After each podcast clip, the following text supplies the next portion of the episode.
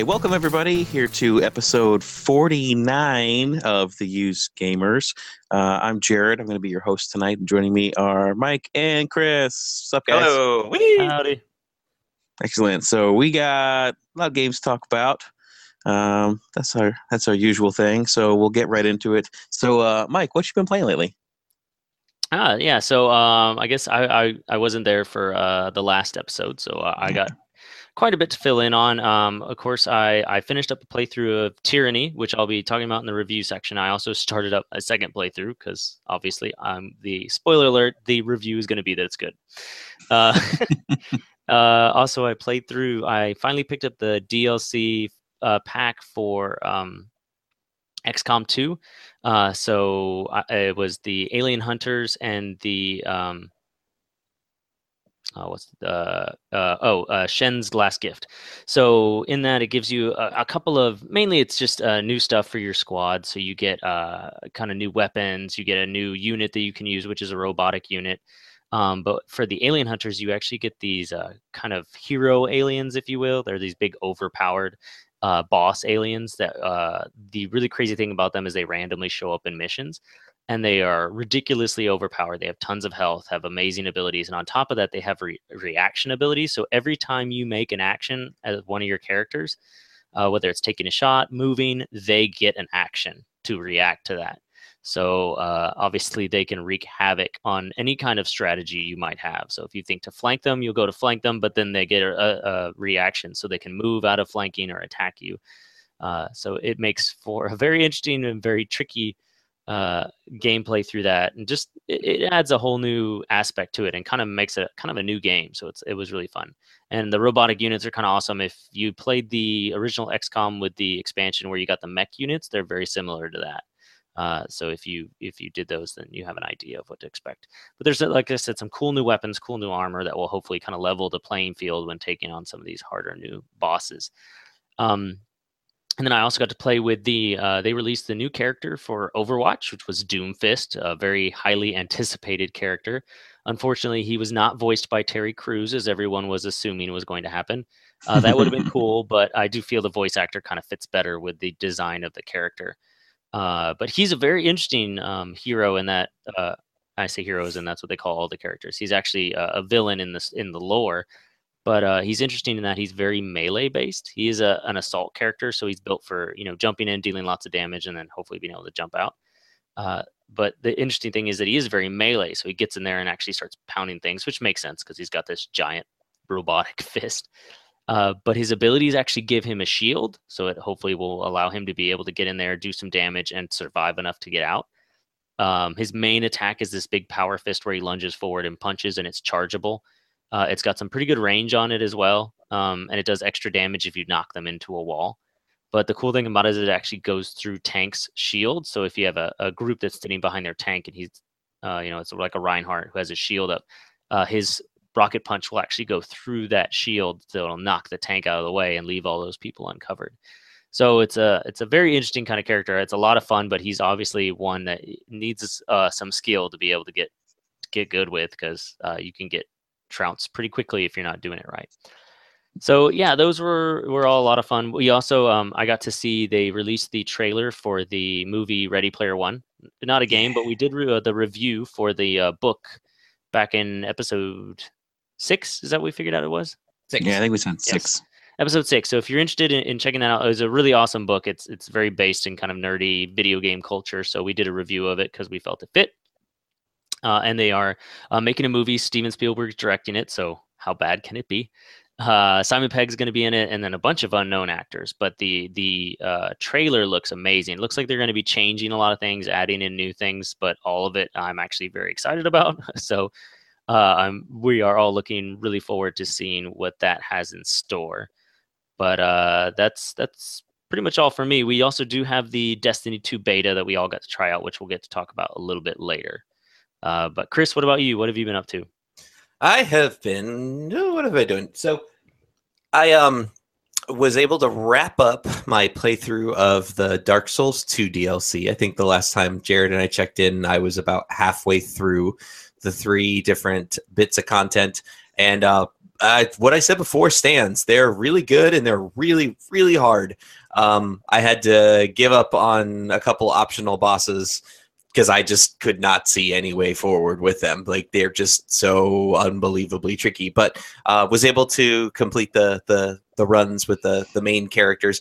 Um, I have to say uh, that the final of the I, I, played them in the order that they were released, even though they're all part of the sort of quote unquote main game. If you buy the PS4 or Xbox One version.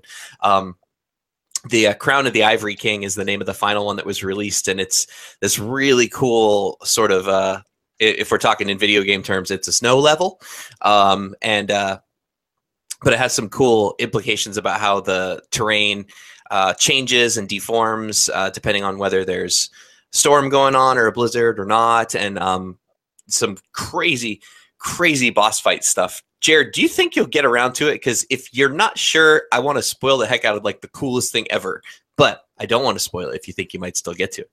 Oh, you know, go go ahead so it, it won't wreck it if you get a chance to go for it. So I just want to call this out as like one of the coolest things I've seen any of these games do. Um, the final boss uh, in the Ivory King uh, DLC is the Ivory King. This guy you've been looking for. The the whole concept is there's a woman who's sort of walking you through how this palace that you're making your way through and fighting all these sort of frozen crystallized enemies is sitting on top of this sort of um, chaos region that's been uh, where this king has sort of uh, gone mad, who used to be a great king, and it's all kind of fallen into disrepair as everything does in Dark Souls because there's no happy endings for anybody. Um, and uh, but there's this really weird. Uh, sort of bit of thing that I don't think they do anywhere else in any of the other games. Whereas you're making your way through the level, you can discover these sort of little hidden chambers where there are these knights that are sitting at these um, little thrones, just little chairs, basically. Um, and that you're you look at them and they're like, are they a corpse? Are they an enemy? Are they an NPC? Um, and if you approach them, they'll sort of just stand up out of their chair, take a knee, and sort of bow to you and disappear. So you don't fight them, you don't talk to them. But what ends up happening is when you get to the sort of quote unquote end of the DLC and you're ready to take on this final boss, you have to go through a portal to get to him. And uh, depending on how many of these knights you've collected, um, they'll show up right before you enter this portal. So I think there's one that's there on his own, and then you can collect another three for a total of four. Um, right outside the boss room, there's also two different summon signs for NPC characters that can come fight with you. And then there's any number of different human players that might want to summon you. You can pull all these guys into your game so that when you decide to go to the final boss run, you can be in a party of like nine that are going to take on the boss. And you know how crazy things can get when there's two or three of you. Um, you end up on this sort of floating stone outcropping in the middle of a lake of lava. It's like the end of Star Wars Episode Three or something, and um, these uh, portals are opening all over the place, and these like sort of burned, corrupted knights are coming out, and your like big old gang of soldiers starts fighting these guys, and it's just completely nuts because there's like nine people on your side and there's like nine or ten soldiers on their side and you're trying to keep track of everything. Somehow there's no slowdown. The frame rate stays up. So it's just this t- total chaotic battle. And then somewhere in the midst of all that these like giant mastodon tusks come out of the ground to open a massive portal and this like lake of fire spits out like this like heavy metal red carpet and the boss comes out with like screaming guitars it's like the most heavy metal moment i've ever seen of any game it's unbelievably cool. So you've got like all these scrubs, and you've got the main boss, and you've got your little army. And um, the function of the knights that you can call in that aren't NPCs is that um, every 30 seconds or so, as they're fighting, one of them will go over and sacrifice themselves to seal off one of those portals. So the more knights you have, the more portals you can seal, which means the fewer non-boss enemies you have to tackle at the same time at the end of it. And um, I I only had to go through the run twice. I think we beat him on my second shot, but um, I think by the end of it, there's so much chaos and so much crazy stuff because all of them have different you know area of effect weapons and different elemental abilities. It's just this one-on-one fight between me and the the burned Ivory King, and oh man, it was awesome. So like just such a such coop, super super cool boss fight. So um, so at this point, with that little challenge I have for myself, I just have the Artorias of the Abyss DLC for the original Dark Souls left to go. So I'll get to that before the end of the year. And then um, just last night, I wrapped up my playthrough of Horizon Zero Dawn. And Yeah. Jared, you were right. That's a real good video game. Right? yeah, um, man. Uh, I, you know, I don't really have too terribly much to add. Um, I think I approached the game very similar to you did. I, I played the majority of it on hard difficulty. Uh, ended up switching that around in a couple different places. But um, even as I knocked the difficulty down in a couple spots, I didn't really change my tactics and my strategies. And you know, you can very well make your way through that game just with your little normal bow and different elemental arrows. You, you can do that, but when you really start mixing it up with the traps and the little, the, uh, you know, area things you can set up and the ropes to tie down the enemies, that it's it's really satisfying. Um, I think this is the first game I've played since the Souls games where I've been really happy about the way combat feels. Um, Mhm. because those games have sort of spoiled me for that. but um, super cool. I did want to ask you though, did you end up finding um, the like crazy cool special hologram armor towards the end of the game? Yep. Okay, cool. Because I was going to ask you if you hadn't found that, how you possibly beat the game. Oh, I beat it without that armor, but then I got it. Later. Whew, that Um, that final sort of big stretch is rough. Yeah, that last boss fight is real baller. Like it's a lot of running and hiding and pick, picking your pot shots, but um, uh, and almost run out of ammo. Yeah, it was really really good. But yeah, that and then that armor um makes you like nigh invincible, essentially. Yeah, it's just, it, the shield it gives you is just just silly. Like it's it's just ridiculous. But I mean, just uh, you know, I, I can't. It's unfortunate. I did, I did I didn't play Uncharted Four, so I, I can't compare it to that. But um, you know, just this sort of technical ramp up of what the games are doing on these new systems. Like, oh god, that game is so pretty. And um, and I think it finally. I think I have my first character. I, I mentioned when Mike and I did the episode um, where we talked about the Order 1886, a game that nobody thought we would ever mention again. Um, that uh, that had what I considered up to that point to be the best animated like fake human I've ever seen in any media of of this uh, Indian woman who's kind of parties up with you at one point. I feel like a few of the characters in this game might have outdone that. Um, your character looks really good. There was a couple little lip sync issues uh, that I noticed every now and again in the game, but um, there's sort of these uh, you know these old sort of religious women who you you interact with throughout the game. And and sort of the main one of those who sort of shepherds you through your quest in a lot of places just the the quality of the animation on that character in particular every time she was on the screen i would sort of like my jaw would drop. It's just so unbelievably im- impressive. And it makes me so mad to think of what I dealt with with Mass Effect earlier in the year to know that this one studio that doesn't have a ton of different kinds of games under their belt, you know, had this tech that made things look this way versus the stuff that BioWare did with Frostbite, which is just, uh, I mean, it didn't ruin the game for me by any means, but oh man, this game is good. I continue to say that this is just uh, picking a game of the year for me is going to be very difficult now. Zelda, I think, held a pretty good margin on everything else I've played, but oh, that game, Horizon, it's good. Mike, you got to play this game. Some point in this game. time, I'm sure I will get to it. so uh, yeah, fantastic. That's mainly what I've been up to. And then I um I worked a, a couple a couple uh, other little bits of, of witchcraft earlier in the year. I talked about how I was able to find some stupid deal on headphones in Resident Evil Seven, which I then returned and was able to get Nioh. Uh, I did something similar. Uh, I don't know if you guys noticed there was this uh, thing called Amazon Prime Day a couple Yeah. weeks back. Yeah, I was keeping my eye on that. I didn't really see anything I was too excited about, but I somehow ended up with like a nine dollar copy of Kingdom Hearts 1.5 and 2.5 remix for uh, PS4 because it was like like eight or nine dollars.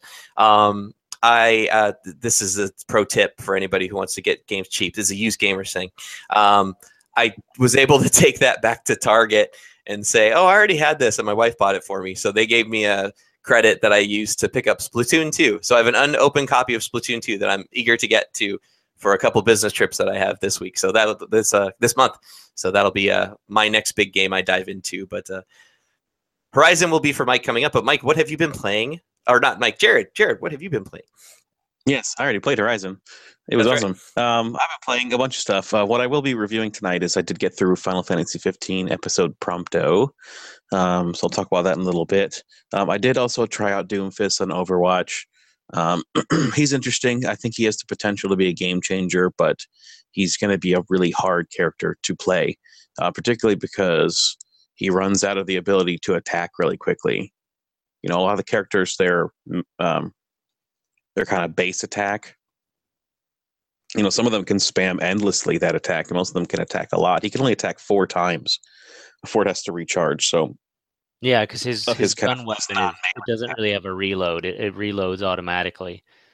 But I, I think like that's so- that is meant to be used kind of as a if if you've run out of everything else, like you're really supposed to be using more of your abilities. And his uh, his main attack has his main like punching ability. The rocket fist has a cooldown of like four seconds, which I think is the lowest cooldown of any ability in the entire game. So um, Yeah. you know he can get, but his other abilities have longer cooldowns. So you can Yeah. find yourself kind of stuck if you use them all up and and didn't really do anything with them. So his yeah, it's just the balancing on how to use his powers and when is you know like it's it's tricky. So um you know he could probably be a real mega tank buster. Uh, you know, especially if you know you see a team's playing like double tanks and they're trying to just push through that way. Like he can, he's going to have potential to really change some stuff, but he's he's going to be tough. It's not one I'm going to probably find myself using a lot personally, but um, I always like when they add new characters because they seems like they can really change the games. That's always fun. Um, I did also get into Marvel Heroes a little bit more, mostly because they released Nightcrawler, so that happened. And he was Um, free too, which was awesome. Uh, well, he was free if you have spent money on the game, so I had to spend money on the game, Oh. but that's okay. Um, the the five dollar pack of just like G.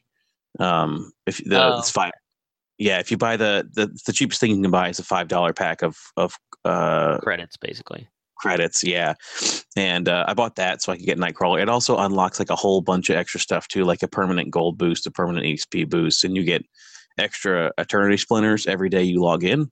And for those you, if you're not playing that uh, Marvel Heroes Eternity Splinters, you can unlock just from defeating enemies, but that's what you use to unlock new heroes. So it speeds that up quite a bit. Um, it speeds that up quite a bit Yeah. to unlock new hero because you can play any of the heroes up to level 10 but to get them past level 10 you have to unlock them. And uh, it can cost a lot. There are some characters that cost about 200 Eternity Splinters to unlock. I've seen other ones that go as high as i think 750 so they do drop randomly but not at super high rates. So to have a bunch dropped on you every day you play um, can speed that up. I did also because of that get to a little bit of the the content beyond level 10 and uh, the game does really start to open up a little bit beyond some of those early chapters. Um, it gets a little busier, a little more chaotic, and since a lot of people are playing right now, that's pretty fun. That there's so much going on. Uh, I never really had problems with it lagging too, which is cool because there's a lot of action going on, on the screen. You know, there were times when there was 15, 20 heroes on the screen and three times as many enemies, and everyone's just raining havoc down from the sky.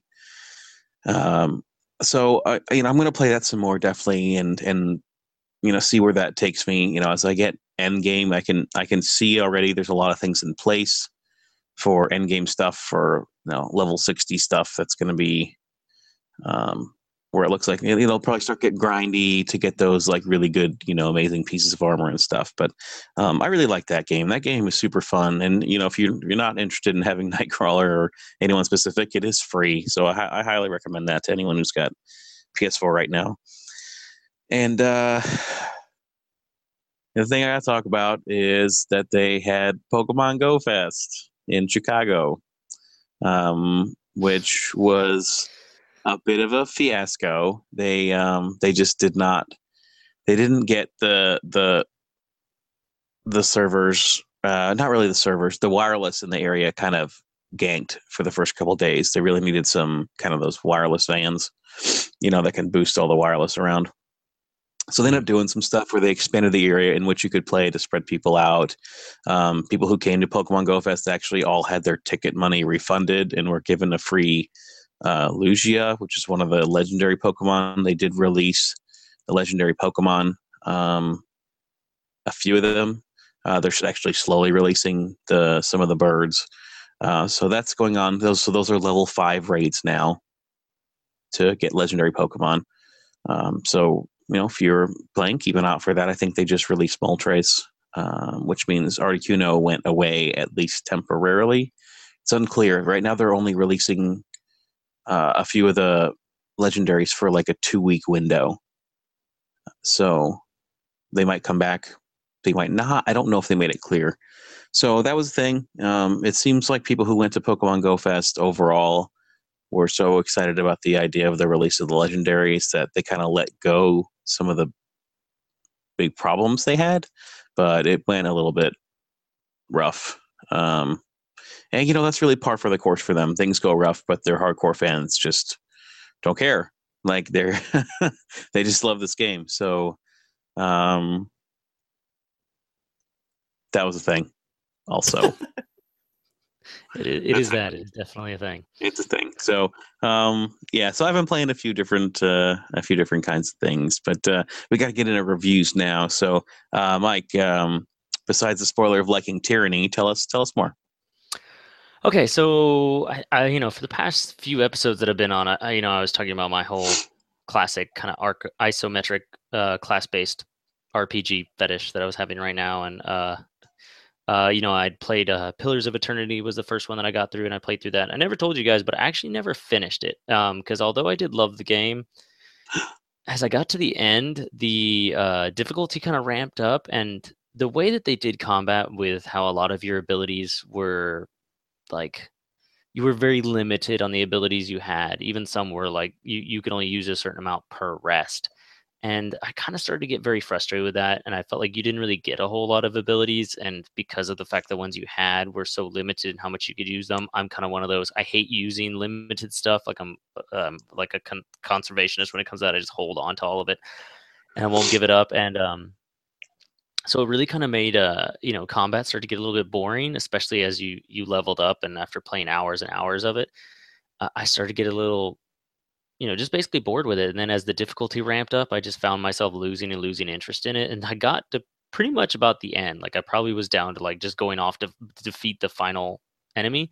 And also something is the storyline to Pillars as well. It was very interesting. It was hard to kind of keep track of what was going on and, and what exactly my goal was in this. Like there wasn't a very concrete kind of like, this is what your hero is trying to do. This is the main you know antagonist to you this is what you're you're trying to combat it, it was really hard to kind of grasp all that so it just didn't really hold my attention i still thought it was a great game i thought i had a lot of really cool features and i would still look forward to the sequel um, and i'm sure someday i will go back and probably do another playthrough and hopefully maybe finish it maybe it was the character i made just wasn't you know enticing enough i don't know so we'll see. But anyway, uh, along the same lines, of course, then, you know, I also, in looking for all that stuff, I found out about Tyranny, which is also a game made by Obsidian. Uh, it's along with Paradox, though.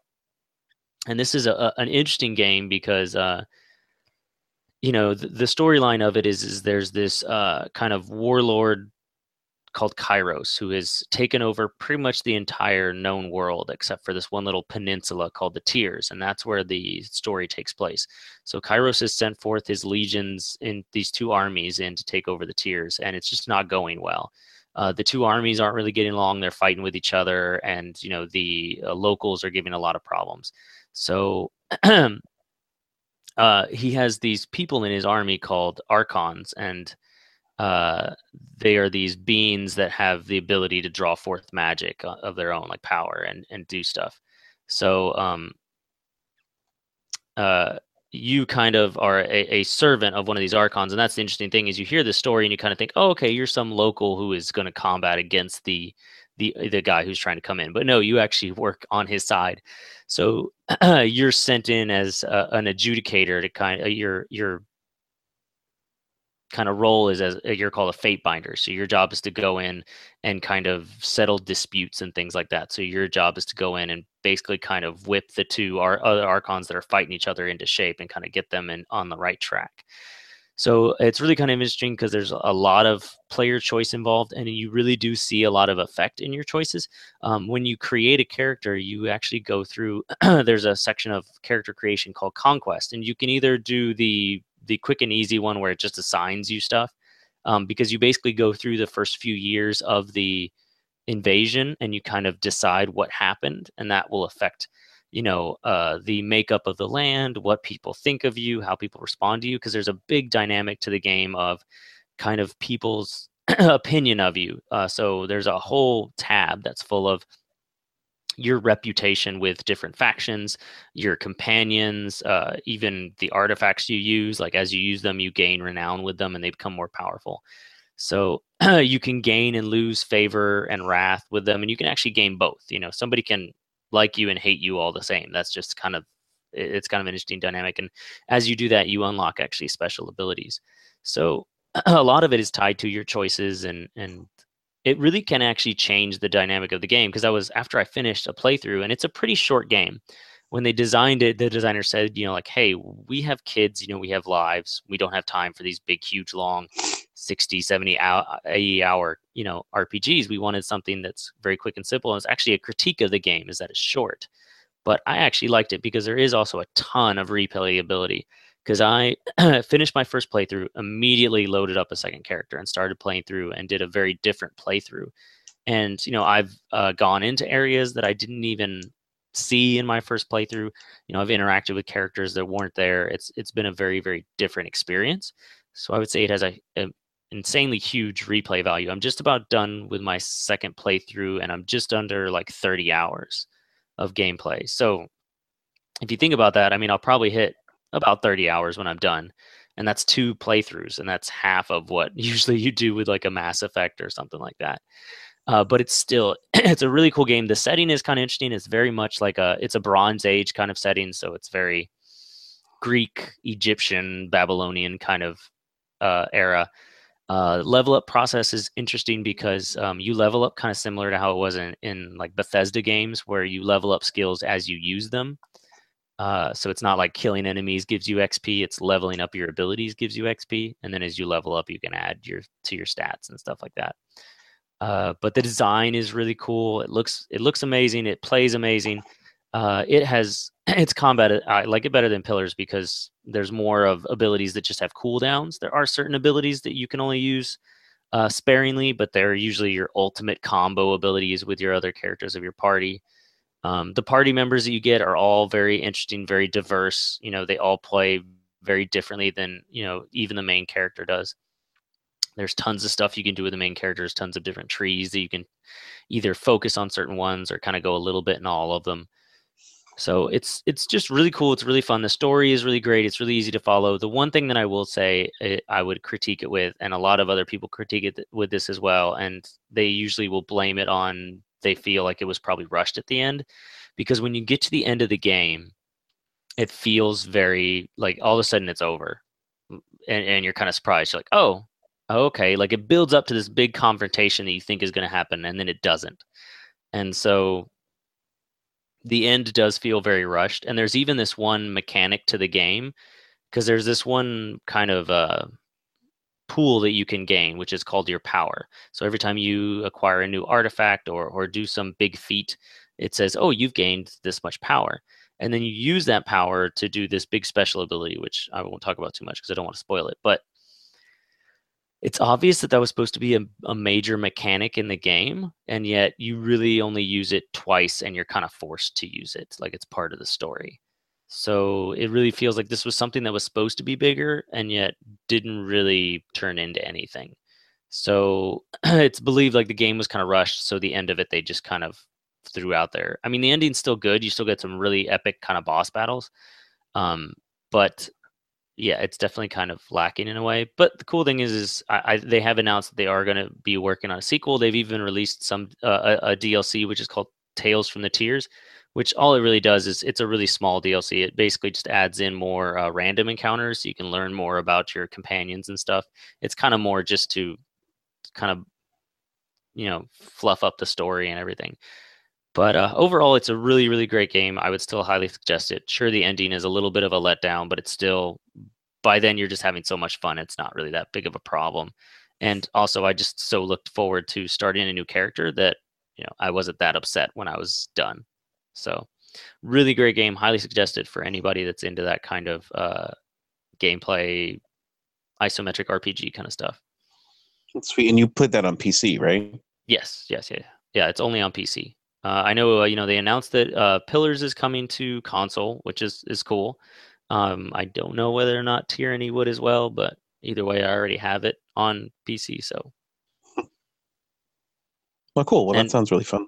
Yeah, and I would say even if you're worried about the requirements are a little bit higher than something like Pillars, but I'm actually below the requirements, and it plays absolutely fine to me.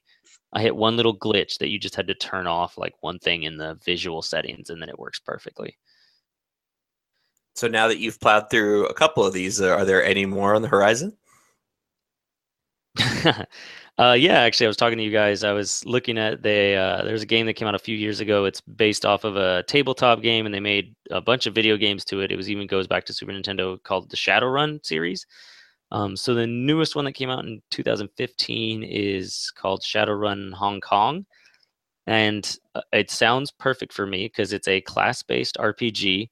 Uh, it involves orcs and elves and all those kind of things, but it takes place in kind of a kind of a futuristic setting. So you still have like firearms and and technology and all that stuff, but along with magic and elves and fairies and stuff. And then on top of that, the combat is XCOM style. So if you've listened to the podcast at all, you know I really like XCOM.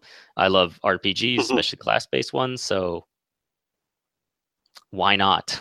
and it's only twenty bucks. So used gamer style. Woo. Win, win, win.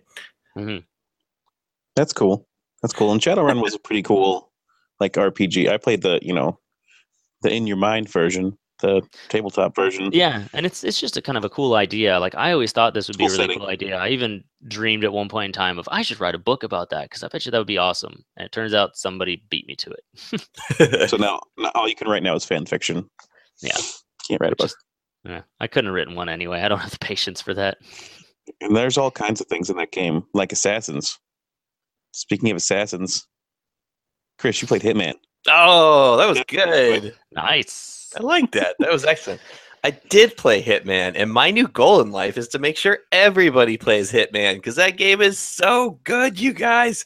I like how we can't, we just spoil all of our own reviews at this point. We just say, like, I, had this game had problems, or this is so good. Yeah, no, Hitman is great. So I was kind of keeping like half an ear on the Hitman game that came out last year as it was coming out um, because it seemed to have a really weird sort of rocky launch as far as at some point they canceled all the pre-orders that people had for the game and then they announced that instead of releasing it as a regular game they were going to release it as episodic content which didn't make sense for anything other than like a telltale game. So that sort of put a weird taste in people's mouths and then the people who actually went through and checked it out seemed to really really like it and it is fantastic um basically i just waited until all the content had been released and you could buy all of it as a um, as a single package. Basically, the the way the game was set up is it was released as six separate DLC packs, uh, which each ten dollars. So when all was said and done, it was a regular full price game.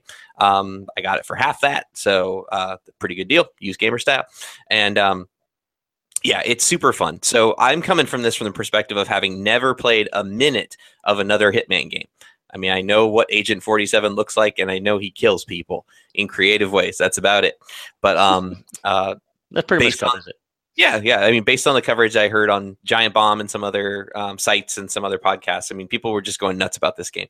So I had to check it out. And when I actually sat down and spent some time with it, it was super, super enjoyable. Um, there's not a whole heck of a lot to the the gameplay itself. I mean, I think if you've played, you know, Metal Gear, or if you've played Splinter Cell, or any number of other Hitman games, I mean, you've you probably got a gist of kind of you know what what the deal is. I mean, you've got uh, any myriad ways you, you can you know assassinate people quietly, noisily, violently, silently um, and you know various levels of reward given to you for doing those different things. I mean the, you, the basic thing you need to do in each mission um, is to you know you get a target they tell you how you need to take them out and you got to get out of there. So it's you know go in take out the target be extracted. And you know without a, an army on your heels. You know get out of there without people noticing is your ideal. And uh man it was super super fun. Um each level is there's a lot of variety um the very first stage of the game um is a fashion show in paris uh, really cool. Like uh, the the tech that they have to sort of populate this world, I think takes the best of what you see in like the Assassin's Creed games, and and and is right on that same level, uh, where the worlds that you're inhabiting are super bustling.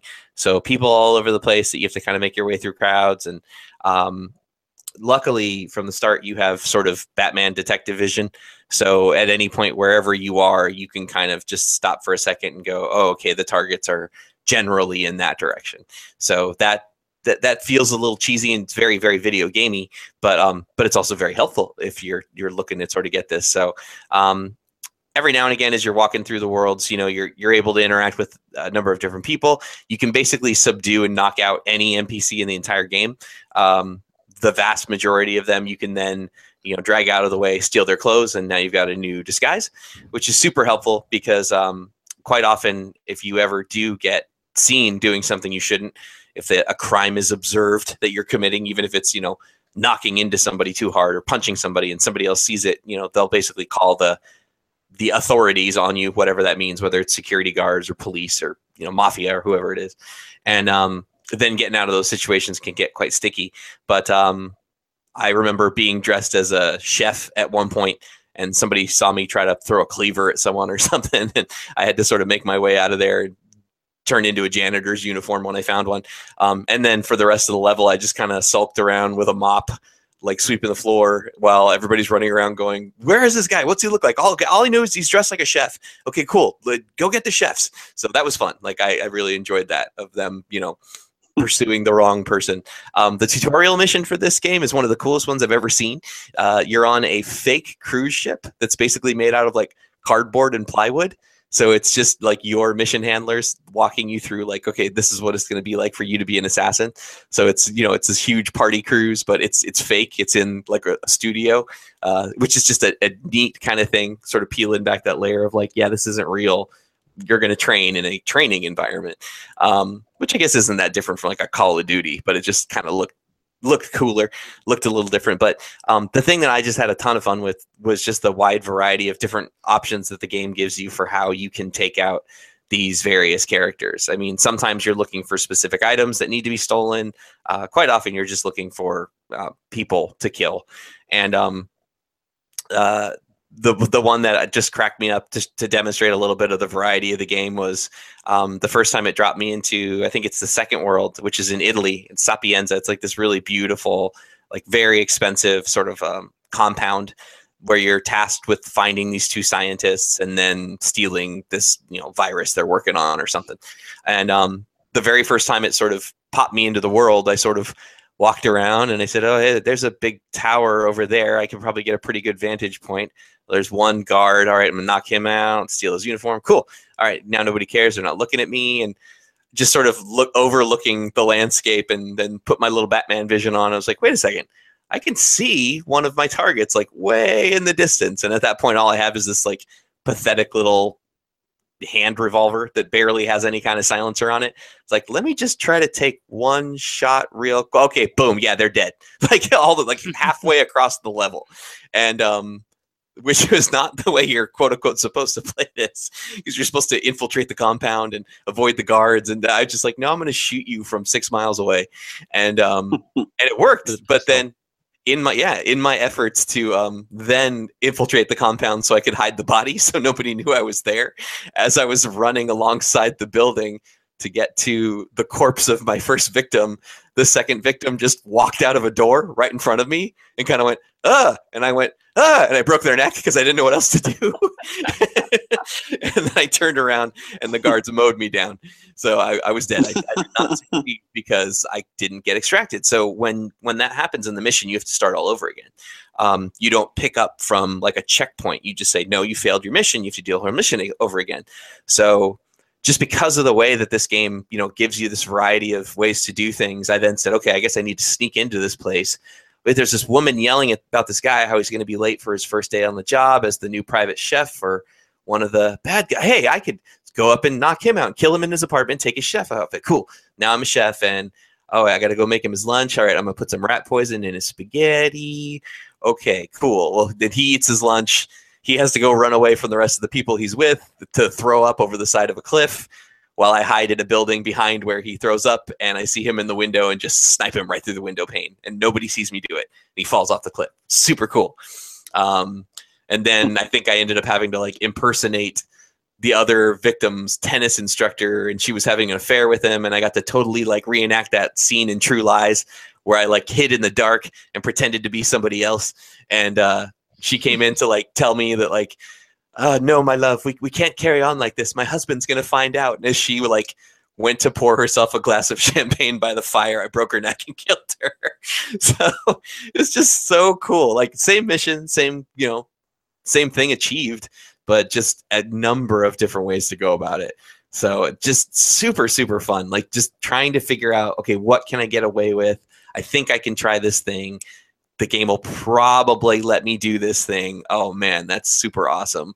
All right, how can I get close to this person? Oh, they have a yoga instructor. I could do that. How can I get close to this rock star? Oh, I guess I'll pose as his drummer. Like just really nutty, like I said, super video gamey stuff.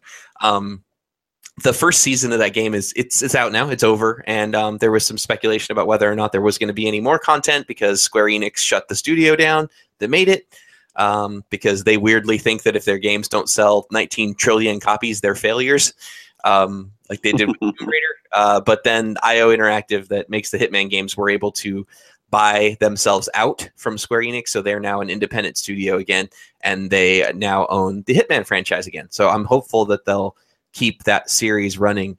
Um, the particular reason that I played it when I did, while I have all these other newer games that I'm looking forward to playing, is because um, there's uh, there was some time time sensitive content that they were releasing on a regular basis for this game called Elusive Targets, um, which I don't know if you guys have heard or read anything about this. It's a really cool idea. So the idea is um, they would do this. I don't know how often, if, if it was on a set schedule or they would just pop up every now and again, but you go to log into the game and there would be these announcements that say, "Hey, there's an elusive target," and they would tell you in one of your six maps um, you know, we've identified this person who's going to be hanging around for about 48 hours and it's a, a, character that's not in the normal game. They have unique animations you know unique behaviors. Um, they're sometimes in a sort of different version of the world. So one of the levels is this really busy street market in marrakesh and um, the elusive target for that you know that was in that market was in a nighttime version of it. So the lighting is totally different. The armed guards are in totally different places. So it's like a different version of the same mission.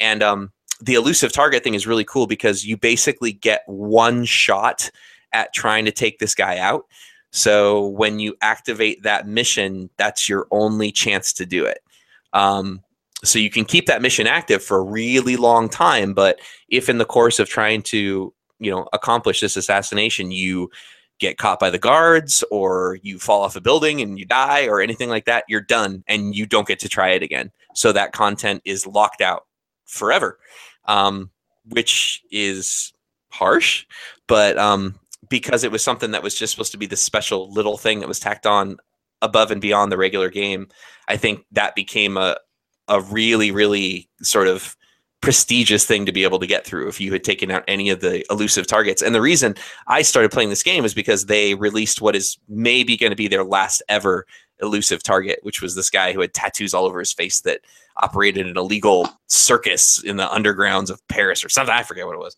But um Yeah, I totally and because I play I tried to do that mission before I had even played the game. I had no idea what the controls were, what the rules were, what I could do, what I couldn't do, and I think the first time I like changed into a different costume, the cops are like, "What are you up to?" and then just gun me down immediately. And so now I have this big red X over the content on my dashboard and it's like, "Hey, look what you can't play, stupid, because you died." Tough. um I just checked tonight because uh, I was looking to make sure I knew the names of the cities, and uh, it says elusive target coming soon. So I don't know if that's just a placeholder that they used to use and it doesn't mean anything, or if they're actually going to release more. But was a really cool idea. There's little things like that. I, I think you can actually put hits out on other players, um, like you've been able to do in some of the Assassin's Creed games, or even the way invasions work in some of the Souls games. So there's lots of fun online type stuff, but yeah, I mean, cool game, fun, fun sandbox to play in. Um, those levels go on sale pretty frequently, and I think you can. I don't think you have to play them sequentially. So if you wanted to just check out Colorado or Japan, you you, you can just buy that content, and um, any version of those I think is highly highly worth it. I don't. Have you guys played any of the Hitman games? I used I to not. be into them a while back, but I got I got bored with them because usually when I would do a mission, if it became too hard, and a lot of times they would, I would I would just pull out two machine guns and just gun everybody down, just kill the target. Like it was just I knew I could. That was the thing is it wasn't like difficult to just go in guns blazing. It was actually really easy. So it was kind of it was like okay i can take forever and go through and plan my you know really kind of epic kill where nobody spots me or i can just run in and take like five seconds and kill everybody right so a lot of times i just got bored with especially well especially if i kept getting killed if i kept running into dead ends and stuff uh, uh if there was any kind of frustration i would usually just get tired of it and you know after the fifth or sixth time getting caught, I would just be like, screw this, pull out the guns, and everybody dies. yeah, and I think that's one of the things that I, I liked about what this game does is because it, it will stack you against really, really formidable odds. Like I had to go in and try to assassinate a military general, and the his army had taken over a school, and um, just dozens and dozens and dozens of soldiers with soldiers with uh, weapons that were by far better than mine, and um, it it's sort of Batman like in its you know, if you get into open conflict with a number of enemies, you, you are almost certainly going to die. You, you you just can't make it out alive that way. So you don't have to stealth your way through everything, but um, you know, you, you can get into some skirmishes and you can run away if you're not too overwhelmed. But uh, mm. yeah, there was always that tension of like, well, if if I just get into open conflict, there's a great chance I won't make it, which is fun because I was just thinking about how in my playthrough of Horizon, I tried really hard when I was clearing out bandit camps or some of the other missions. I, I tried to be as stealthy as I could, but if at any time, you know, I screwed up, I never went, oh, I got to do that again. I just, like you said, went into open combat and then started realizing, oh, wait, I'm actually way stronger than I thought I was. I can just take all these guys out. Which um, I guess it's good because it sounds like they just increased the difficulty for Hitman, and that's that's probably good because that's I, I felt was kind of the thing is is I never really wanted to go through all this stuff. And I guess it's not even really increasing the difficulty of the game overall. It's just increasing the difficulty of just open combat, which kind of makes it more of a rewarding thing and more of an incentive to do the stealthy approach. Yeah, and it's fun. I mean, it, it, there's a lot of little interlocking systems. I didn't realize till almost the very end of the game that there was a way to tell whether or not enemies were sort of aware of me or suspicious of me or actively hunting me. Um, which would have been really helpful if I'd understood that much earlier in the game. But uh, that you know that definitely so I could know okay, am even though I'm in disguise, can I just walk past these people, or will they? recognize that I don't, you know, look like the rest of the chefs or something like that. So it, yeah, there are a bunch of little little systems, and but I think the game does a really good job in general of sort of you know metering that out to you in a way that makes sense and you can kind of oh this builds on top of this builds on top of this.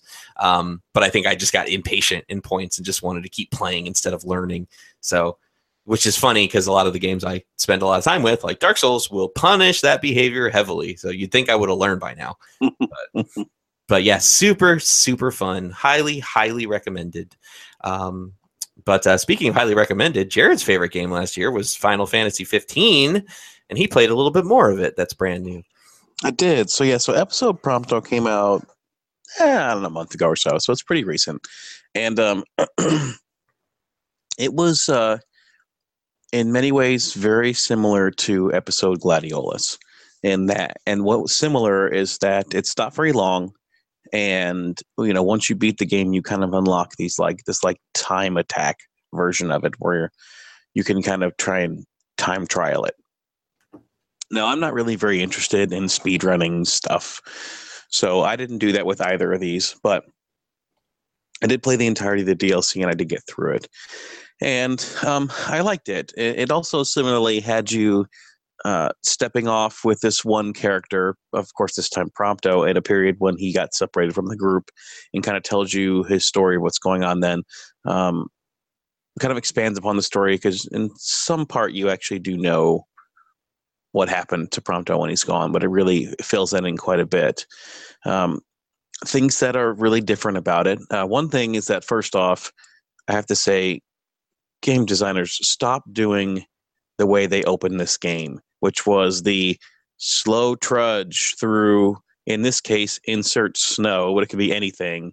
That's the stupid slow walk where all I'm doing is just pressing a stick and walking at like a tenth of human speed. Yeah, I hate that's it. Probably my biggest complaint, and one of my only complaints against BioWare is lately in a lot of their games, they've been having pretty much since I think Mass Effect 3. Three. That's what I was just thinking.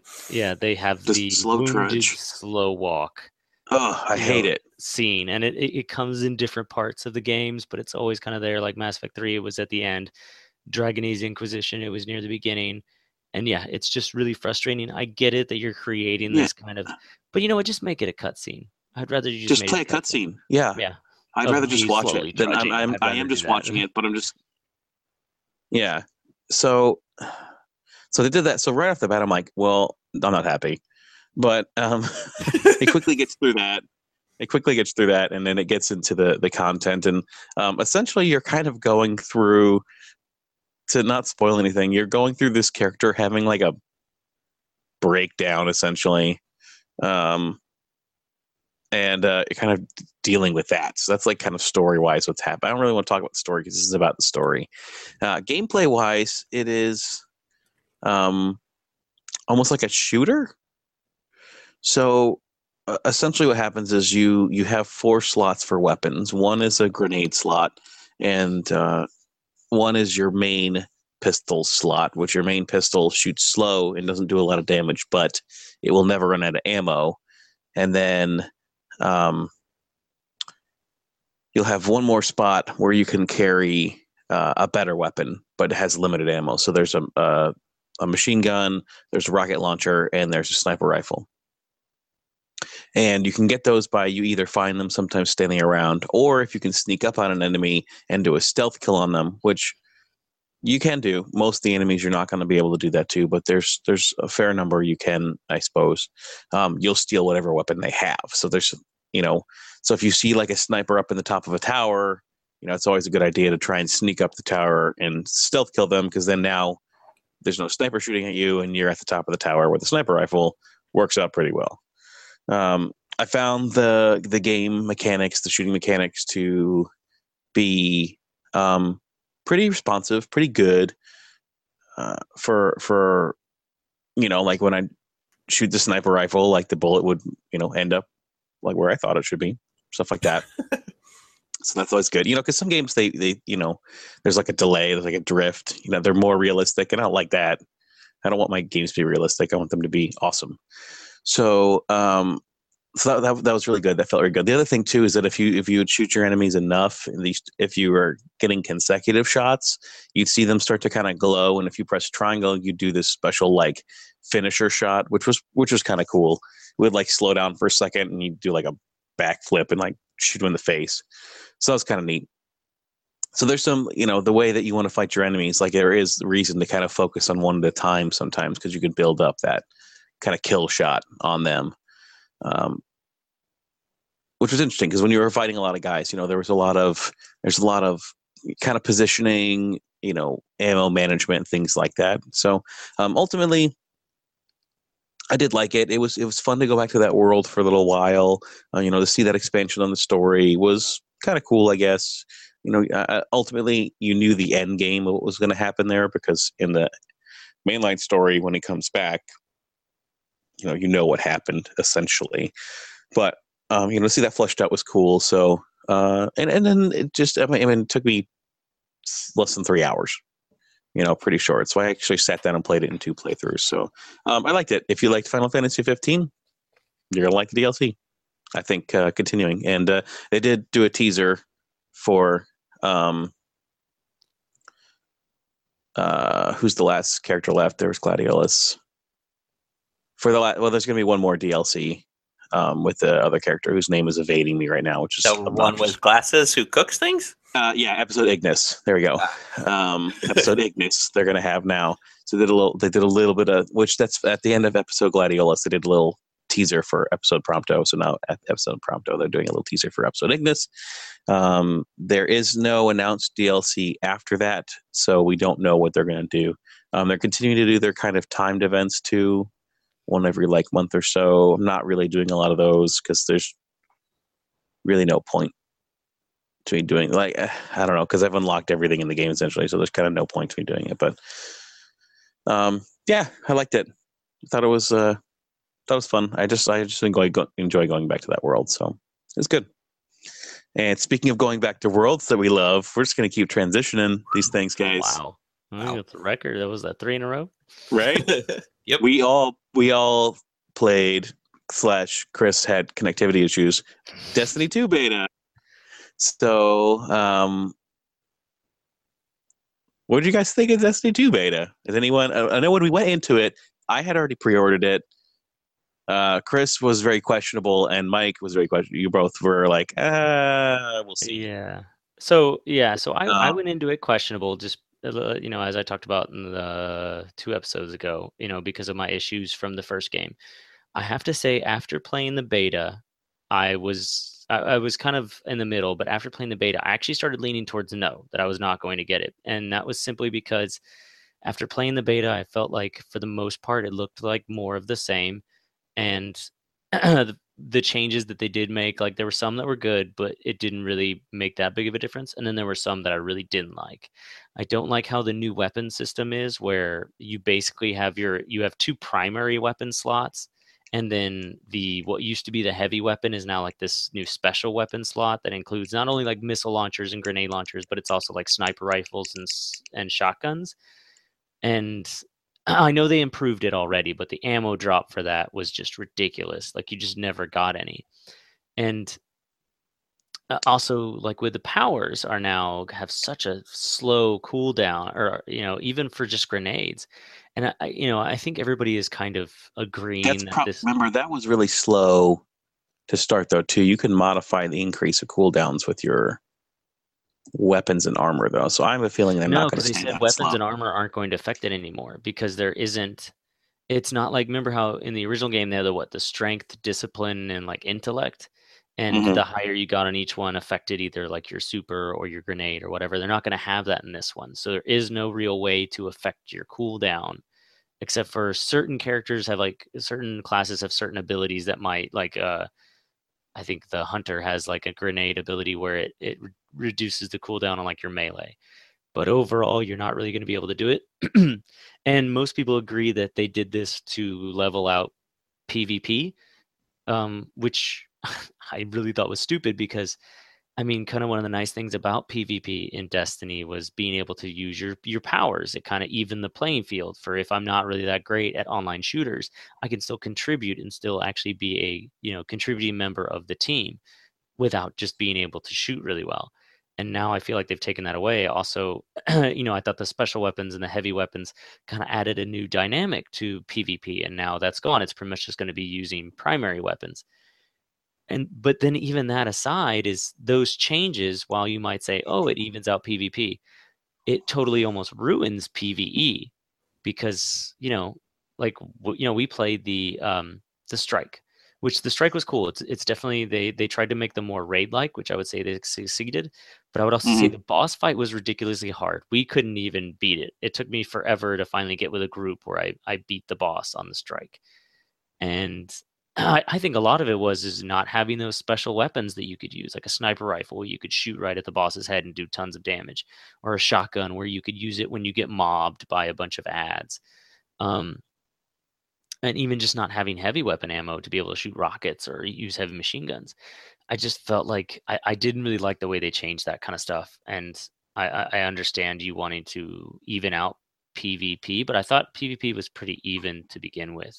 You know, I felt like everybody had access to the powers. Everybody had access to sniper rifles and shotguns and, and missile launchers or whatever. So I I felt like it was even. So I don't understand why they messed with it.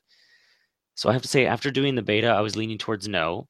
Uh, but then I saw a video that IGN put out, and I've also heard a lot of people say that this is the kind of stuff that should have been in the beta, because a lot of people complain there wasn't any kind of in the the beta for the first one you had uh, access to the patrols, like one of the patrol areas, so you got to experience mm-hmm. what the open world was of of Destiny, and they didn't have that in this beta and from the activities that I got to see that you get to do in the open world and the, the new stuff that gets added in regularly, like you get these weekly kind of assignments and the what is it called the adventures and the there's these little quick missions and there's big long story missions that just are constantly popping out stuff to kind of keep you playing and keep you playing. Because that was one of the great things about destiny is it kept you playing and the gameplay was really fun. So when i saw that then it made me lean more towards yes. Also, a bunch of my friends are now saying, including you, of course, are saying that they're going to be getting it, and that was one of the greatest things about Destiny was playing with all my friends. So now I'm leaning a little bit more towards the yes, almost, almost definitely. I wouldn't say definitely, but I'm getting close to that. Um, so I feel like that stuff should have been in the beta, and I think it would have done better because it seems like from what I'm seeing, the majority of people were not that thrilled with the beta. It's not affecting a ton of people whether or not they're going to get it but um, I still think they could have put a better foot forward if they would have, you know, allowed you at least some access to some of that kind of stuff. But I, I still don't really like some of the changes. But hopefully, I mean, it's a beta, so hopefully some of these things will be tweaked, just like they're tweaking the the whatever special weapon ammo, whatever you want to call it, the purple ammo. They're tweaking that to where it appears more frequently. Uh, so, uh, but I, I don't know what they're eh, changing. I think the power cooldown and the weapon sets, I think, would be a bigger, a bigger thing probably than they are willing or able to do right now. So I don't know. We'll see. Yeah, but, uh, there may be some. There's a lot of new weapon things, so I wouldn't be surprised to see if there are some weapons that can modify those cooldowns too. Even if it's just like you know, get it every time you get a headshot kill, it resets mm-hmm. your you know special power or something. But um, you know, Chris, what are you thinking? Because I know you never quite got into Destiny as much as Mike and I. So I know you had some trouble playing this game, but uh, do you have any think in Destiny 2, or you think you're just going to pass it up this time? Yeah, you know, the, the, I will most likely pass it up. I, I will agree that that you know that I you know back in 2014, I don't remember we played that game. Um, I said that was my game of the year, and it was less about the game than it was about the sort of weird community and group stuff that sort of formed around it. Was you know of us trying to figure out what the heck everything was and how it worked because there was no information out or the information didn't make sense or things were changing. So there was a playground aspect of you know one of us sending messages saying, I, I think I figured out what light is. Okay, hear me out. Um, so I, I, I like that part of it a lot. Um, yeah, I fell off of the first game a lot quicker than you guys did. You know, played through the complete, you know, first, uh, well, the, the game, the, the, quote unquote game. I played through that and, you know, continued to run strikes and things like that afterwards to try to upgrade stuff. Uh, I have the Taken King content. I just barely started to scratch the surface of it. So, just to be weird, I will probably like start playing all the DLC for the first game when you guys start playing the second game, just so I can uh, so I can be playing it because I did enjoy it. it. it. Like you said, it does play. You know, it's the first person shooters are one of my less favorite genres, but that genre contains some of my very favorite games, like Bioshock. So I, it's not that they can't be done well or that I have a problem with them fundamentally. Um, the issue for me is I think that given the way that I like to play games now, and um, how you know I'll go through stretches where I really have no time to even touch them, and then I'll you know spend seven hours playing one day because I have nothing else to do. It's hard for me to envision being able to sort of play this game the the way that I think is the optimal way to play it, where you're with a group of people relatively relatively consistently, you know, running through the content. I I, enjoyed the single player stuff that was in the beta. I thought that was pretty cool. Mm-hmm. I liked most of the strike with you guys. Um, you know what I was able to play before I started getting disconnected constantly. I like the fact that it seemed to be carrying over some of the aspects of the raids for the first game and putting them in strikes. So I thought that was kind of cool because I think the raid content was some of the best stuff in the first game. They just made it so bloody difficult to access that stuff. Yeah, definitely. Um, you know, both from a skill perspective and just from a logistical perspective of you know no matchmaking and having to have six people. But um, yeah, I'm curious to see what happens with it. I'm sure it will change. It will evolve. I didn't like the way it quote unquote felt as much as the first game. It felt very floaty, and some people have told me there's ways to mitigate that and change that. But yeah, I don't know. I mean, I'm in my brain, I'm looking ahead to the games I still would like to play by the end of this year, many of which are games still from last year or before. And I don't know, there is a chance that things align. And, you know, I, I think the, the fervor that led us into, you know, pre-ordering that first game really didn't kind of get crazy until like the couple days right before when we started finding out like oh wait if we get it digitally we can get it on ps4 when we get ps4s because we're totally going to get ps4s right guys and so that that that was fun and that that sort of pushed that over the edge but i'm very curious to see what it does i mean they this is their kind of make good on a lot of issues people have with the first game and it sounds like a lot of stuff is the same, which might be frustrating for some people, but they are tweaking things. So I don't know. I will, even if I'm on the sidelines, I will be eager to hear what you guys have to say about it. Yeah. See, I, I was excited before, and I'm I'm I'm still excited for it. Um, you know, we'll we'll see what it ends up being because again, it was just the the beta, and I, I'm anticipating learning a lot of stuff come launch and beyond. That'll potentially be some game changing things in this. You know, like it is uh, going to feel different the way they have the weapon slots kind of set out, but at the same time, you know, some weapons kind of double up. So, you know, yeah, it would be nice to have a sniper rifle in that second slot, but you know, I kind of never use scout rifles because of that. So I'll probably end up just carrying a pistol and a scout rifle, and then I'll kind of be able to do that a little bit. So, you know, I think there's going to be ways to still kind of customize your character down to to the way you want them. And and again, I think through some of the weapons, especially exotics in the last game, had a real tendency to give you the some some real game changing side effects. You know, like one of my favorite pistols was one that if you headshot killed someone, they then exploded and like killed everything around them and stuff like that. So um, they're ones that if you can kill enemies, it'll re- reload your magazine you know, so you can just fire endlessly at mobs if you can keep killing stuff. So, you know, I think it's going to be one of those things where, in very MMO fashion, because we talk about it as a shooter and it is, but you know, I think it's important to remember that this is also an MMO, right? And in very MMO fashion, this game is probably going to be a lot about that end game content that oh i gotta just try and get this i just gotta get that Gjallarhorn you know and then i'm gonna it's gonna change my life and uh, you know, you, sure you guys remember the reaction videos of like people getting Gjallarhorns for the first time and losing their minds. I hope they bring back Gjallarhorn. We'll see. Anyway, I just thought it was funny because I, I think I got Gjallarhorn after playing for like two or three weeks. It was really really early on, and I remember finding it and thinking like, oh, what is what is oh, this? what's this? And I had no idea what it was the whole time. And then finally, like I was playing with somebody, they were like, "You have the Gjallarhorn? What?" And I was like, yeah, I don't know. I got it in like a random. It was like the first exotic I ever got. so I like had it equipped just simply because it was the only one I had. I didn't really know like how great it was, and then you know, and then all of a sudden yeah, I heard so... it. I was like, oh hey, uh, yeah, I have that. I've had it since like you know, the first month of game yeah so it's um you know there's a lot of things like that right that there's no way you could have known about how cool that was so i'm hoping for more of that stuff additionally and i, I want to see what you think after you play the dlc chris because they start to expand on some things in the dlc that i like they started to get better at their their story writing and when they start expanding upon um you know the the like the characters that train you so like cayde especially cayde right yeah. and um stuff like those characters are really cool so i'm hoping to really get some encounters with those characters throughout this game they have promised a lot of focus on the single player and on the story and i think if they can really keep to that promise, which I think they, they're capable of doing. But if they if they are genuinely doing that, I think just the gameplay of this game, just through the story mode, is just going to be phenomenal.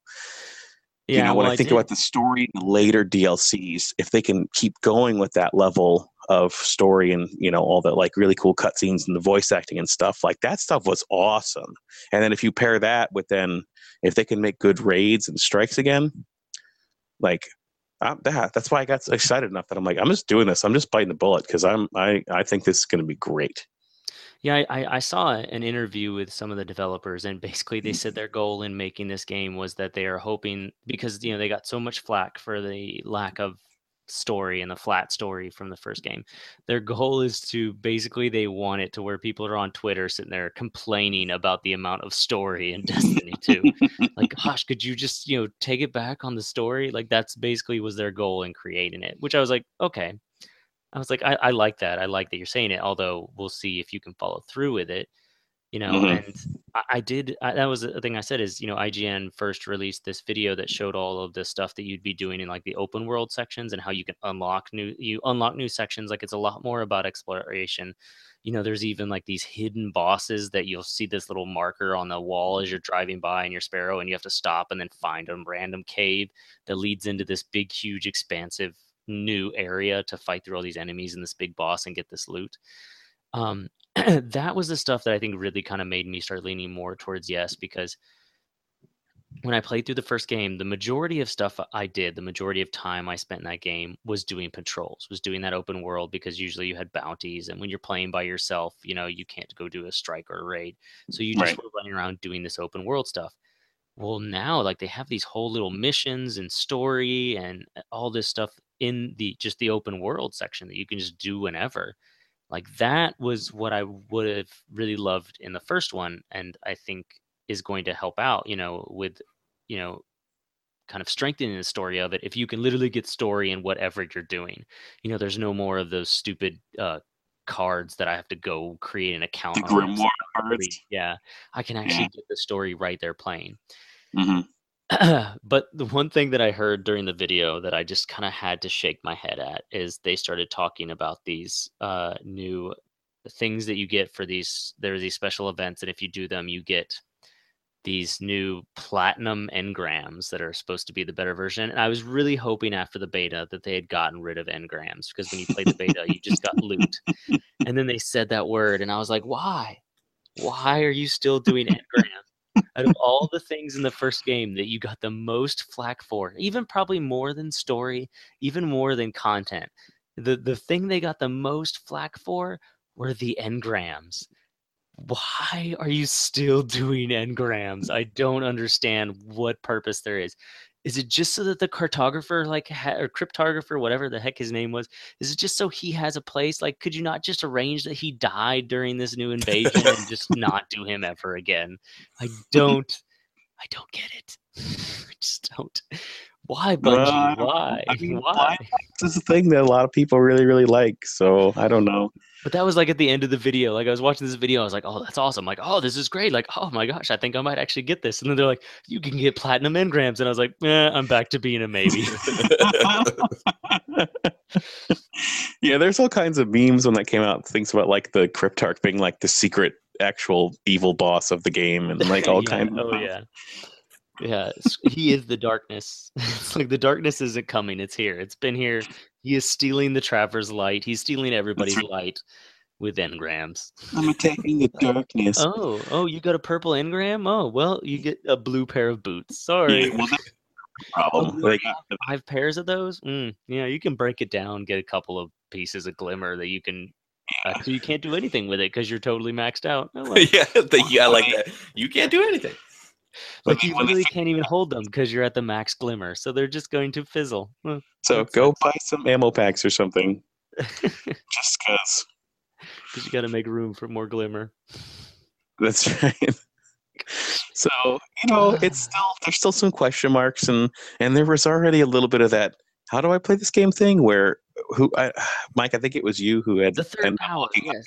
I love that they added the third power because it adds more uh, variety to I the do like characters. that. I was glad because a lot of the supers are very similar, which was another annoyance that I found with it. but none of us knew how to use the third power. no, Even I if even looked it up in the in the thing, it yeah, didn't in the even control. tell like it said o is crouch i'm like okay so then i looked it up online oh if you hold down crouch then it triggers the third power i'm like why would you not have that on the control scheme yeah.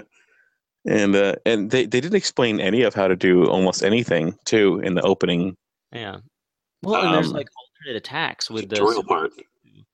like the supers Yeah. have like alternate attacks depending on what button you press I didn't know that all of a sudden i started hitting Really? a different button i'm like oh oh i do something different like this would have been nice to know Yeah, so we'll we'll see how that variability works out. But I think the third power is a nice addition to, no I, to I really that. differentiate. i liked the third power i just i don't like the cooldowns yeah, the cooldown's too long. Cooldown too long. Even for Yeah, a I guess- grenade, I'm sorry, grenades should not have a huge cooldown. You want to make the supers have longer cooldowns? Okay, fine. But it, uh, although I did find that annoying for like for PvP, it was basically you go a whole match and never get a super. And I'm sorry, I'm not really going to contribute that much. I can hold my own sometimes in PvP with just shooting, but if you really want me to be able to contribute, I'm going to need those powers. Yeah, so we'll see. We'll see how the PvP works out because dropping that down to four v four, like I don't.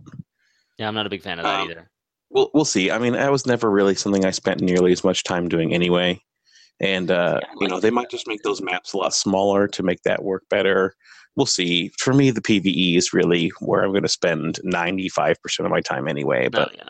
um, I don't know. I don't know how I feel about the four v four though. I know they used to do that with like the big, you know, like epic PvP stuff. They always cut it down to four v four, but then the six v six was always there for just like Yeah, regular. I, I felt like if you want to make it uh, more of a presence, that's fine. You know, make more modes or maps that go along with smaller groups. You know, like skirmish or whatever, or salvage. Those things that had those smaller groups. That's totally. Mhm. But you know, I loved the big epic control battles. You know, where it was these you know big Yeah. groups, everybody's on vehicles and launching you know powers and stuff. I loved those. Those were what was fun for me. And uh, yeah, I don't know. We'll see. So- Who knows? They could always add it in and some later thing. Yeah. So, all right. So still, I have we'll a see. question for you we'll- though, Jared. Since since Hmm. you are uh, 100% set on getting the game, Mhm. are you planning on buying the expansion pass, or are you? I just, did. Whoa. Yeah, I just did. I bought all of it. Just don't want to leave any Kool Aid left in that glass. You just want to drink it all. Here's the thing, and I think I might have mentioned this to you guys. So, but this Even the pill of, down at the bottom, he just just swallowed it down. I mean, it wasn't that much more. One of the things with Destiny It like one. is that much like like MMOs, you know, the content it can really be played for a limited time. Like Chris, I'm sure you'll have fun going back and playing the DLC now, but By myself. yeah, that's going to be hard Oh, and well, I'll not totally jump on and play it with you. and um you know like it's not really the same thing like i feel like this is a game that uh, you know I, I i haven't pre-ordered anything in a really long time the only reason i ever really pre-order stuff is if i if there's a game i feel there's a time sensitive nature to needing to play it and destiny was that way and i feel like destiny 2 is going to be the same way And it's not it's not that if I get the game like like I- you just you need to play it when it comes out yeah, I, and I agree with that. after that but I just feel like I want to. I'm hesitant to go ahead and pay the money because of how expansions went with the first game. So I'm hesitant to go and throw out all this money when who knows one of those uh, expansions is uh is like they threw out the two symbols that have to do with them. So one of them was the Osiris symbol and one of them was the um Rasputin symbol. So the Osiris symbol, I mean, that could go along with the whole Trials of Osiris, which was very PvP heavy. So that whole expansion could be based around mostly, or maybe even all PvP, which you just said is probably not going to be something you're into. So it could they didn't do that before yeah, I mean, it, like the The- Trials of Osiris was part of the, the Fallen thing. Yeah, so I think they're just going to want to expand on this. What is Osiris? Um, because it, you know, they made this this story thing. Um, so I, I, I don't know. It's just that would surprise me if they did a paid PvP DLC, um, especially with their focus on story this time around. That would really surprise me, but I guess I'll kick myself if that's the case. Yeah, that's why I mean I'm hesitant to buy it straight out just because I don't really know what just their track record with DLC is just not enough. It doesn't give me enough confidence to be willing to shell out the money up Mhm. Yeah, see, I, I, I, uh, I look at it differently. I honestly, you know, the the amount of the, the I guess I'm looking at the, the what they ended with, not what they started with more. You know, and their later DLCs were very story driven. They were larger and more substantial, and they were super fun. So I'm thinking more along the lines of getting a Taken King, it kind of expansion. You know, like that's what I'm yeah. expecting. You know, I mean, the one the you know the the last DLC they had sound was like the Iron. It'll sound like Iron Banner, and it had nothing to do with Iron Banner. It's like the Iron King. So you know Rise they're kind of of Iron, expanding yeah. on these. Yeah. So, you know, my expectation is that those will still be very story driven, very PVE driven, and that the PvP stuff is just going to probably be more like it was, where they say, "Oh, Iron Banner's here," or "Oh, New you know, it's time for stuff like that. map. Yeah, because that stuff was always they just threw some stuff out for free. They're just like, oh, here's some more, you know, here's some more PvP stuff. So if they made that change, I guess it's it's plausible that they would do that. But with their how much they're talking about wanting to focus on story, it would be a little surprising to me.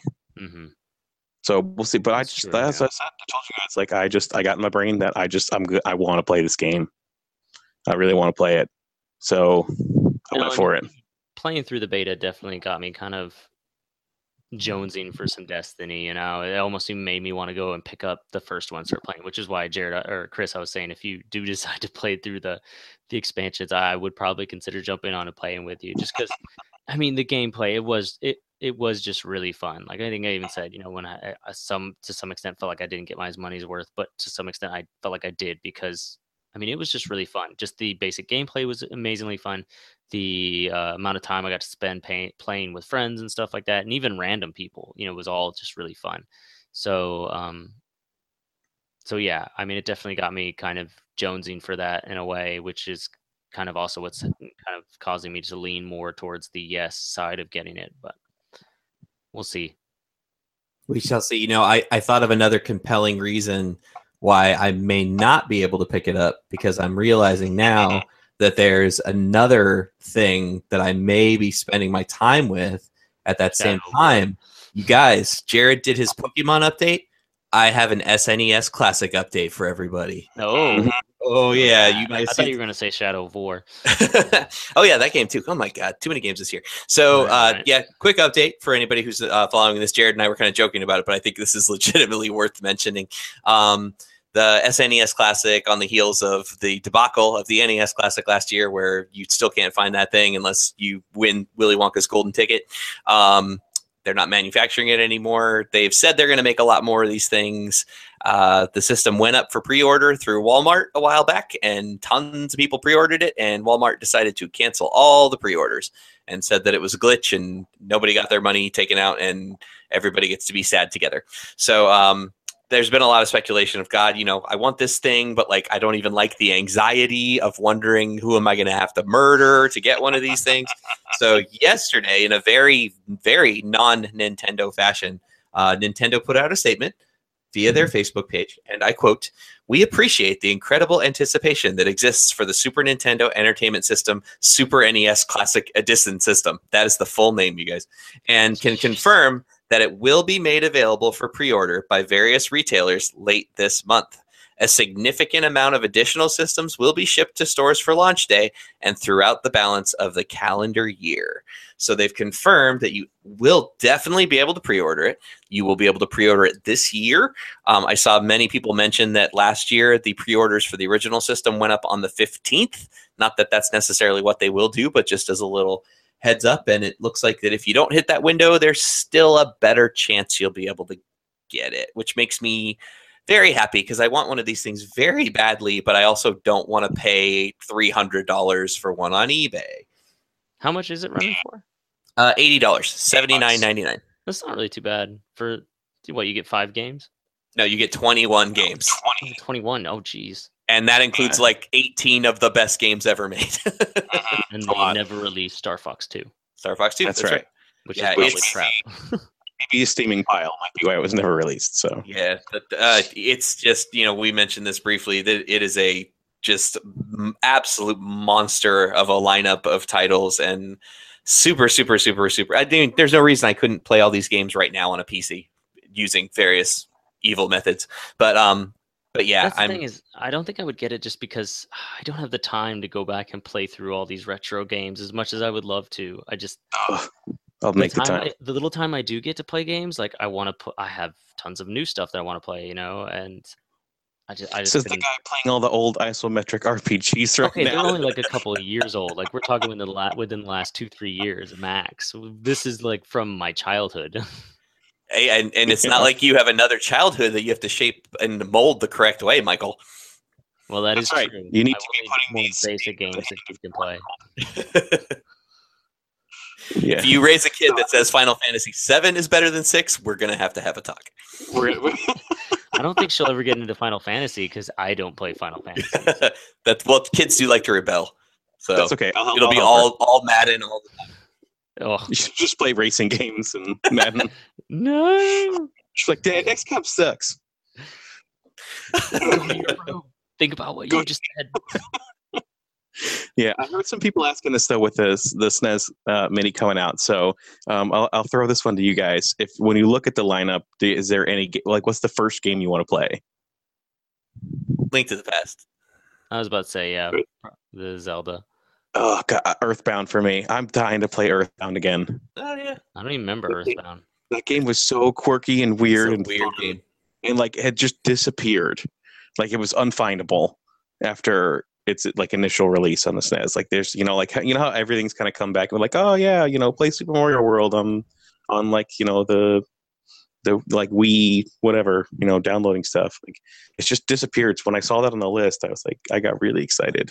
No, I haven't even seen the full list, but Link to the Past was it's easily in my top ten, if not top five Super video games. So Six on there, uh, you know clearly one of the best RPGs ever. Like crazy lineup. Yeah. Oh yeah. I have right now. I have a, a my. I think my Christmas list this year has one thing on it, and it's that. and you might actually be able to get it this year. like, what else do you want? I don't care. Just find that. I don't want it. And give me some socks. I don't care. I think I'm just gonna ask for gift cards for all the amazing games that are coming out next year. Yeah, right. Yeah. I need a gift card that I will I will just write the word anthem on it, and I'm just gonna sit it aside. Yeah, that's gonna be. Oh Although god, I hope. probably won't be 2019, so I got time for that. Well, cool. Well, that went off the rails. That's fun. Um, so Yay, rails. rails are useless. They're not even good for shooters. So, uh, Video game. so that was episode 49 um, as always you guys uh, we want to hear from you. So uh, you know let us know about any of these games you played didn't play want us to play. If you think this what what's the first game you're going to play on this NES Mini if you're going to get one? Um, hit us up on certainly Facebook and Twitter these games uh, on Facebook at the Use Gamers and Twitter. We definitely want to continue to hear from from everybody um, more and more so uh, all the time if possible. So we're looking forward to that. And um, uh, we are the Use Gamers. So signing off, I'm Jared, I'm Mike. And I'm Chris. and we'll talk to you guys next time. Later. Good night.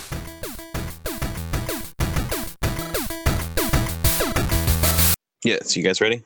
Sure. Who do you, who do you want us to sign off second? Who do you want us to sign off third? Host. Ah, what do you guys want to do? I'd say we just do it like we usually do it and mess it all up. It's entertaining. That's our thing. That's works. uh, that's. Can we have a different thing than that? Can that not be our thing?